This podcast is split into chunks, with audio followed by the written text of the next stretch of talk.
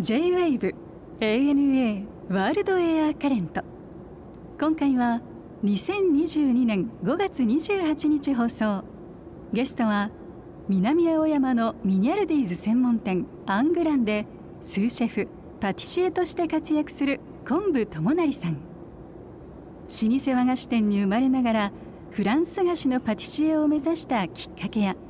南仏での修行時代の思い出、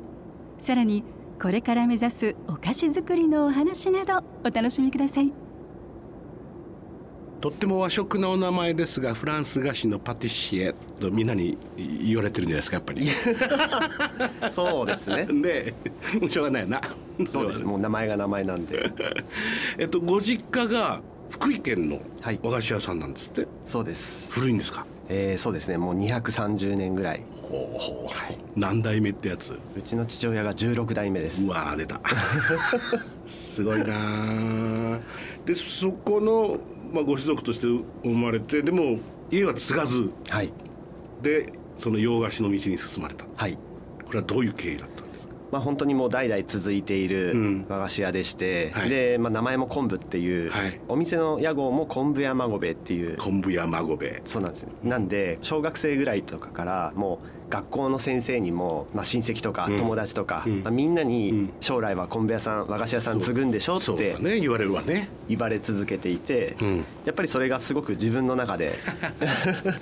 こう嫌だったんですね。わかります。決められたレールがあったんで、自分で将来を選びたい、うん、で学年が上がるたんびに将来の夢を書かされることが多いじゃないですか、うん、将来の夢は、はい、みたいな、あそこに、みんなの答え、僕が期待されているのは、うん、和菓子屋を継ぐとかっていうことを期待されているんでしょうけど、うん、もうそれもやっぱり嫌で、うん、なんで、当時は鳥になりたいとか、なんかよくわかんないことがあったんですけどOkay? そうです。それで、もうやっぱり和菓子屋さんをやるっていうのは自分の中でこう嫌で、勉強できたら、うん、その道を選ばなくていいのかなと思って、うん、中学校の時にもうすごい勉強頑張って、うん、不純な動機なんですけど、うん、家を継ぎたくないっていう理由で勉強頑張って、はいはいはいはい、それでもう福井でこう一番こう進学校と言われるようなところにもう合格できるような成績まで持っていって、ええ、で中学校3年生の時に、うん、僕はもうこれだけ勉強ができたんで、はい、ええ、和菓子屋さんは継ぎませんって父親に言って、はい、うん、宣言したわけだ。宣言して、うん、っていうのももうその中学校3年生の段階で、3年後にうちのせがれが修行に行きますという予約をしなきゃダメだったんですよ、ね、東京の有名な和菓子屋さんとかに。なんで中3までに勉強をしっかりとやって、うん、でそれを元にやりませんっていうのを決めて、はい、で結局、自分はその進学校に行かせてもらって、大学も普通に行って、それで東京出てきたんですけど、いろんな、とりあえず自分のやりたいことがわからない、何をしたらいいのかわかんなくて、こう手当たり次第バイトをいろいろやってみたんですね。でそのやっている中で、なんかこれ自分好きだなと思い出したのが、こう何かを作る仕事。それ血なんだべ、結局。で本当はもう料理も結構作るの、その時和食屋さんで働いたりとか、はい、イタリアンで働いたりとか、はい、パン屋さんで働いたりとかしてて、どうも自分はその作るのがすごい好きだなと思って、はい、それで大学3年生ぐらいの時にこうフランス菓子のすごい有名なお店があって、うん、で僕それまで本当に家を継ぎたくないんで、うん、甘いものを毛嫌い宣言をしてた。なるほど。できるだけ近くには寄らないってことだな。もうあんこ嫌いだし、うん、なんなら洋菓子も嫌いです、うん、そうですね。で、うん、誕生日ケーキ僕いりませんって言っててもうショートケーキとか絶対食べないんで、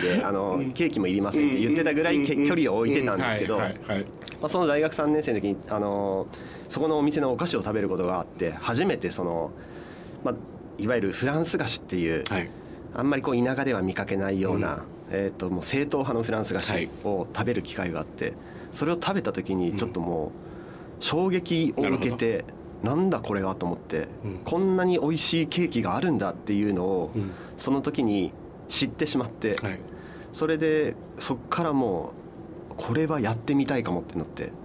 うん、このフランス菓子っていうものはすごく興味が湧いて、なるほど、和菓子屋さんをやりたくなくて、全然違う仕事してやろうと思っていろいろ回って隣にちょっとずれたフランス菓子をやるという人生って面白いものですね。修行の地として選ばれたのが南仏。そうです、はい、エクスアンプロバンスだった、はい、なぜそこを選んだんですか？当時フランス語を教えてもらっていた先生がいて、でその先生のつてがあって、ブルターニュの方か、あノルマンディーかな、なんか北の方か、はい、南の方だったら、いいお店を紹介できるって言われて、北寒そうだなと思ってじゃあなんか南の方が、で地方行きたかったんですよ、やっぱりパリは、日本人がすごく多かったりとか、環境として行ってみたい、働きたい地ではあったけど、やっぱり地方でも働きたいっていう気持ちが強かったんで、はい、それでじゃあ南フランスエクサンプロバンスを選ばせてもらいましたね。どんなところなんですか？いやもう本当に気候も穏やかで、どちらかというとやっぱりイタリアに近かったりするんで、はい、人も結構陽気ですね、なんかこう割とイタリア人気質な感じで、でもう本当マルセイユのお隣なんで、はい、パリのことをなんかちょっとあいつらは俺らと違うみたいな。あ、そうね。わかりますわかります。神戸ぐらいですかね、エクサンプロバンスって、なんかマルセイユが大阪でみたいな、でエクサンプロバンスはちょっと品のある南ですね、修行時代ってのはどういう生活なんですか？修行時代はもう朝4時にロータリーにフランス人が迎えに来てくれて、でそこから一緒に仕事場行って、仕事終わるのが結構夜7時8時ぐらいまで平気で働いてましたね。はあ、そっか。長くクタクタっすね。なんかあれ僕が知ってるフランスと違うぞみたいな、なんかもうちょっとお昼にワインとか飲んじゃうのかなみたいな、もう少し緩くてね仕事もするけれども仕事ばっかりじゃなくて、人生と他の休憩だったりその楽しみもあるんだろうなと予測していた。そうですそうです、そしたら意外に結構真面目な人が多くて、はい、しっかり働いてましたね、朝から晩まで。そうですか。でもやっぱり得られるものってのは全然違ったんですけど、その東京でも素晴らしい名店にいたわけじゃないですか、はい、全然違うものですか？やっぱどっちも良し悪しがあるとは思うんですけど、やっぱフランス人のものの見方とかその考え方とか、仕事の進め方は全然違うものがあって、本当に結構僕一番最初に言われたのが、もうなんかこう一緒に仕事をしてて We you know みたいな、はいかいいえどっちみたいな、割とそれまでって曖昧な返事もよしというか、こうなんか面白いね。そうなんですよ。でもやっぱフランス人はもうやるのやらないのっていう、もうそれのどっちかははっきりしてくれみたいな、だからそれがすごく、でも仕事はでもやりやすかったですね。こうなんか相手の顔色を見ながらというよりかは、どちらかというと仕事ができるかできないかでこう判断されるっていうところが感じましたね、フランスでの働き方として。何人ぐらいいらっしゃったんですか？そこのお店は 12,3 人ぐらいでやってたんですかね、先輩後輩としては割と一番下なんですか？一応そうですね、その入ると僕が一応下っ端みたいな感じにはなるんですけど、上の子たちは全然僕より年下の子とかがいっぱいいたりしましたね、シェフとかはもうずっと上だったりとかしましたけど、でも東京で学ばれたことも彼らにとっては新鮮なこともあったんじゃない？結構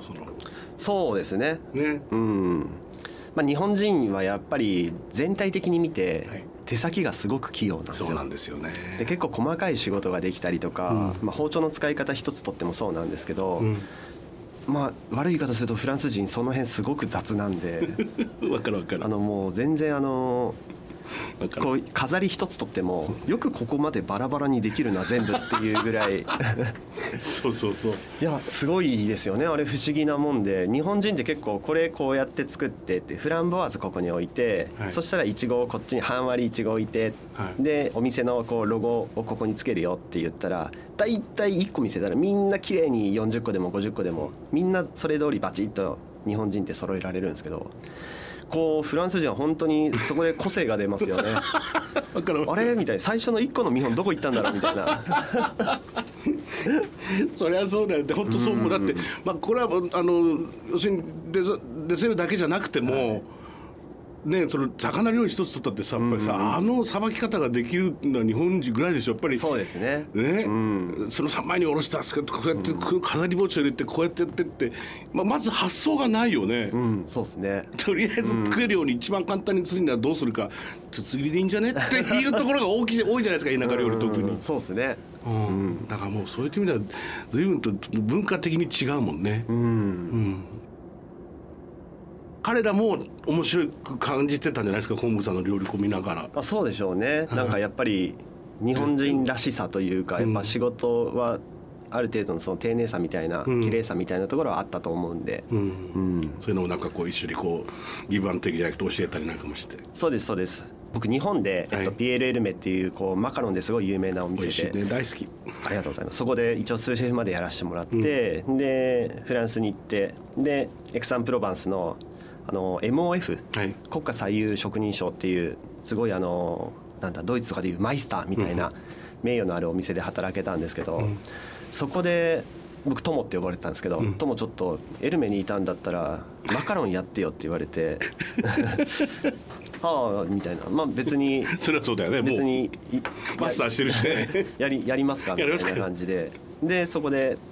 バーってマカロンやったらもう本当に大絶賛されてでもう明日からこのマカロン売ろうみたいな感じになってで僕はもう なんで僕日本人の僕がフランスまで行って、うん、フランスで修行したくて、うん、フランスのその有名な MOF のお店まで行って、うんうん、フランス人にフランス菓子を僕が教えてるんだろうと思ってそれもマカロンって言ったら結構難しいかな。そうですね、上級者編じゃないですか、うん、なんかあれはちょっと不思議でしたね。面白いね、うん、面白いことが起こってるね。そうですね、うん、なんか面白かったですね、うん、ただやっぱ面白いのはそこでそれ入って1ヶ月ぐらいとかだったんですよ、うん、でそのマカロンやってみてって言われてでそれでバーってこう全部きれいに仕上げていい状態のものを作ったらもうそこからみんなの態度が変わるんですよね、はいはい、もう面白いように昨日までもう本当に僕は下っ端扱いだったりとかしたのがその仕事を見せた瞬間に扱いが全然変わるんですよ。そりゃそうだよ。で南フランスって結構男性同士のビズ、うん、方と方でビズをするんですよね、はいはい、で僕最初誰もしてくれないんですよ女性はしてくれるんですよね、うん、女性職場の同僚の女性はもう会った初日から会った時からビズしてくれててで男性同士みんなやってるけど俺はやってもらえてないなと思っててまあでもあんまり気にしてなくて、うんまあ、ただ握手だけで、うんボンジュールみたいな感じで毎朝やってたんですけど、うん、そのマカロン終わった瞬間からみんなビズしてくれるんですよいいね分かりやすいね、うん、本当に分かりやすいですね、うんうん、なんか本当にコロッと変わる、はい、でもなんかそれが逆にフランスのいいところでもあるなと思う、ね、もう実力認めたらこいつはこうちゃんとそういう目で見てくれる、はいはい、そうですね、うん逆に言うと日本人はさちょっとさ引っ込み思案なところもあるから、うん、そういうタイミングを逃しがちだと思うんだよね。ああそうかもしれないですね。役を出ていった時に、うん、何でもいいからとりあえずだって怪我してもいいわけじゃない別に、うん、そうですね。ねだからトライしてみてそっか、うん、もしかしたらっていう気持ちを持ってなんか接するって大切かもしれませんね。確かに。うん。さてエクサンプロバンスでの思い出このサントビクトワール山という山を挙げていただきましたが、はい、綺麗ですかここは。めちゃくちゃ綺麗ですね、うん、もう本当にエクサンプロバンスってポール・セザンヌの街でもあるんですけど、はい、至る所にセザンヌの像とかが置いてあったりとかするんですけど、うん、でそのセザンヌもそのサント・ビクトワールっていう山をこういろんな、はい、何枚も描いていて、はい、でエクサンプロバンスの街中にちょっと歩いたりとかするとよくその山が見えるんですけどね、うん、その全然時間帯によって見え方が違うんですごく綺麗ですね、うん、なるほどね、うん登ったりしましたか。登りました。本当。はい。どうでした。いやもう登って上まで行ってものすごく綺麗だったんですけど、そっから今度下山する途中で日が落ちてきたんですね。でその夕日が移って山の方に移って、うん、もう何とも言えない色だったんですよ。うん、もうなんか紫がかった、赤みがかった、オレンジがかったもうなんか。結構この山肌がボコボコしてるんで、うん、こう光がこう結構いろんな色に見えてて、うん、今でもちょっと思い出せるんですけど、いいね、すごく鮮明になんかいい、ね、目の前がいきなりブワーってなって、はい、ちょっとすごかったですね。なんかここどこなんだろうっていうぐらい綺麗な景色をその一瞬垣間見ましたね、うん、多分その時間だけだと思います、はい、そのゴールデンタイムが来るから、ね、そうですね。それ焼き付けておくってことが大切ね。うんきっとなんかその後のお菓子作りとかにもたくさん影響を与えてるんじゃないんですか。いや、そう思いますね。エクスタンプロバンスではこのガトーグラッセとか、はい、あとは地方菓子って言ったらいいんですか、いろいろとそのローカルなものをいろいろ学ばれた、後にパリへ行かれます、はい、パリへ行って何をされたんですか。フランスに行く目的として星付きのレストランで働きたいっていうパティシエとして、はい、いわゆるアシェットデセールっていう皿盛りのデザートがあるんですけど、それを本場で学びたいなと思って、とりあえず誰一人として知り合いがいないので、うん、ミシュランの赤い本を買って、うん、どうせ行くなら上から行ってやろうと思って、はいはい、じゃあとりあえず三つ星からみたいな感じで、はい、もうひたすら聖米って言って履歴書みたいなものを作るんですけど、それを持って直接レストランに行って、はい、僕はここで働きたいって、はい、こういう経歴だからもし空きがあったら働かせてくれっていうのを何軒も回って、ええ、で結局、2つ星のラトリード・ジョエル・ロブションっていうお店で、働かせてもらえることになりましたね。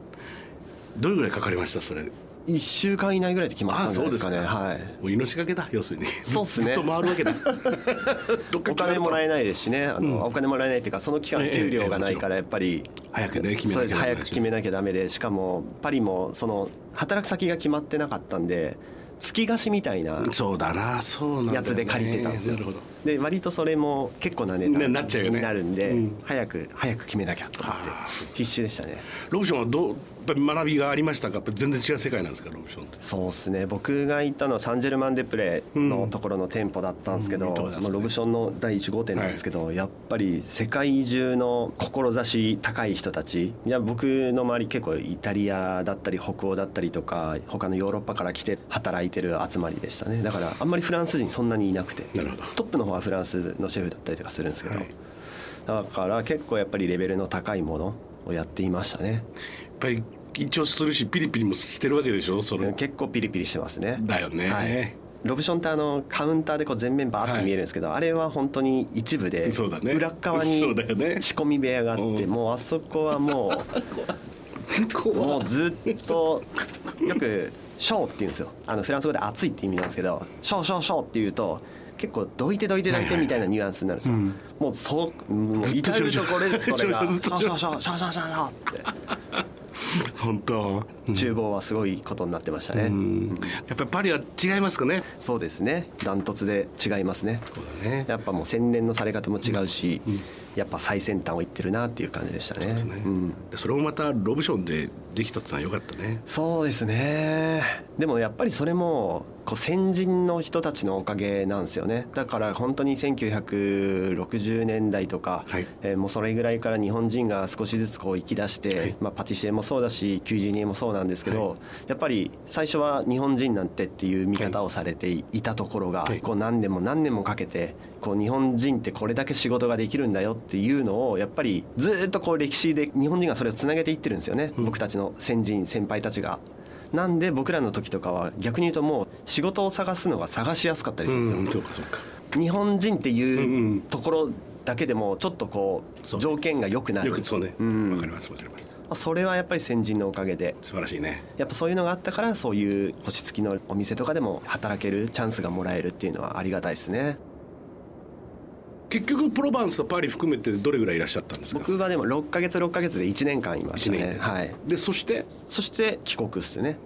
で、今のお店が南青山にあるんですけど、はい、そこの立ち上げで。何年でしたっけあのお店できたの。2015年ですね。15年で、はい、もうできてすぐ行きましたよ。あ、本当ですか。あ、もう3回ぐらい帰ってる。ありがとうございます。素晴らしいと思いますよ。 ありがとうございます。とても面白いし美味しいし美しいし、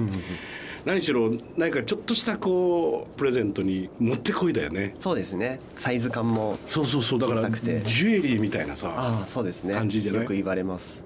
いや、すごいアイデアだなと思って。でお店の佇まいもさ、これまでの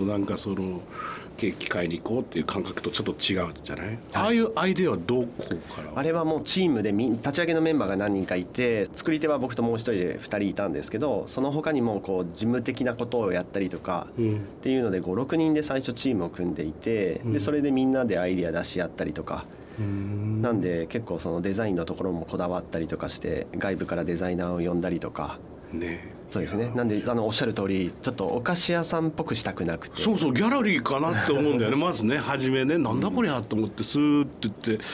言って表にちょっとケーキの写真が出てないかしてたと思うんで僕は入ったと思うんですけど、アングランいいお店ですよね。つまりもう7年ですか今。そうです、7年ですね。すごいですね、はい、ありがたいです。あんなに分かりづらい場所にあるのに。そうねいや本当に偶然通る場所ではないのでなかなか。あ、そうですね。うん、コット通りからもまたちょっと一歩入りますからね、うんうん、でもなんか今の東京で一番なんかこう輝いてるお菓子の一つじゃないですか。ああ、もうありがたいですね。そうですそうですね、うん、はい。逆になんか昆布さんのその人生詰まってるってわけだね。そうですね。結構やっぱ自分の思い入れとかを入れたお菓子とかもやっぱり置いてあるので、うんうん、なかなか自分のパティシエ人生というかキャリアを結構あそこに捧げてます ねしっかりと、はいはい、何しろこう見てね美しくて、そして口に入れて甘くほどけてくれてさ、夢の世界が始まるって、これやっぱりお菓子のなんか一番こう基本であり一番の到達点だもんね。うん、そうですね。そこに夢がないとね。うん、今後どうなんですか展開として。僕今日ずっとお話聞きながらやっぱ面白い人生だなと思ってまあ一番初めのそのさ福井の話があるからさ、はいはいはいはい、このもはやでもああいうね、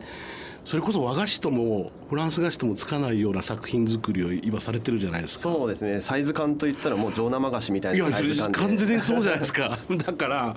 もはやもうテリトリーの中に入ってきてるんじゃないんですか、そのいわゆるこう和菓子の世界も。で実際僕も数年前までは結構和の素材を使うことに毛嫌いしてたんですよ。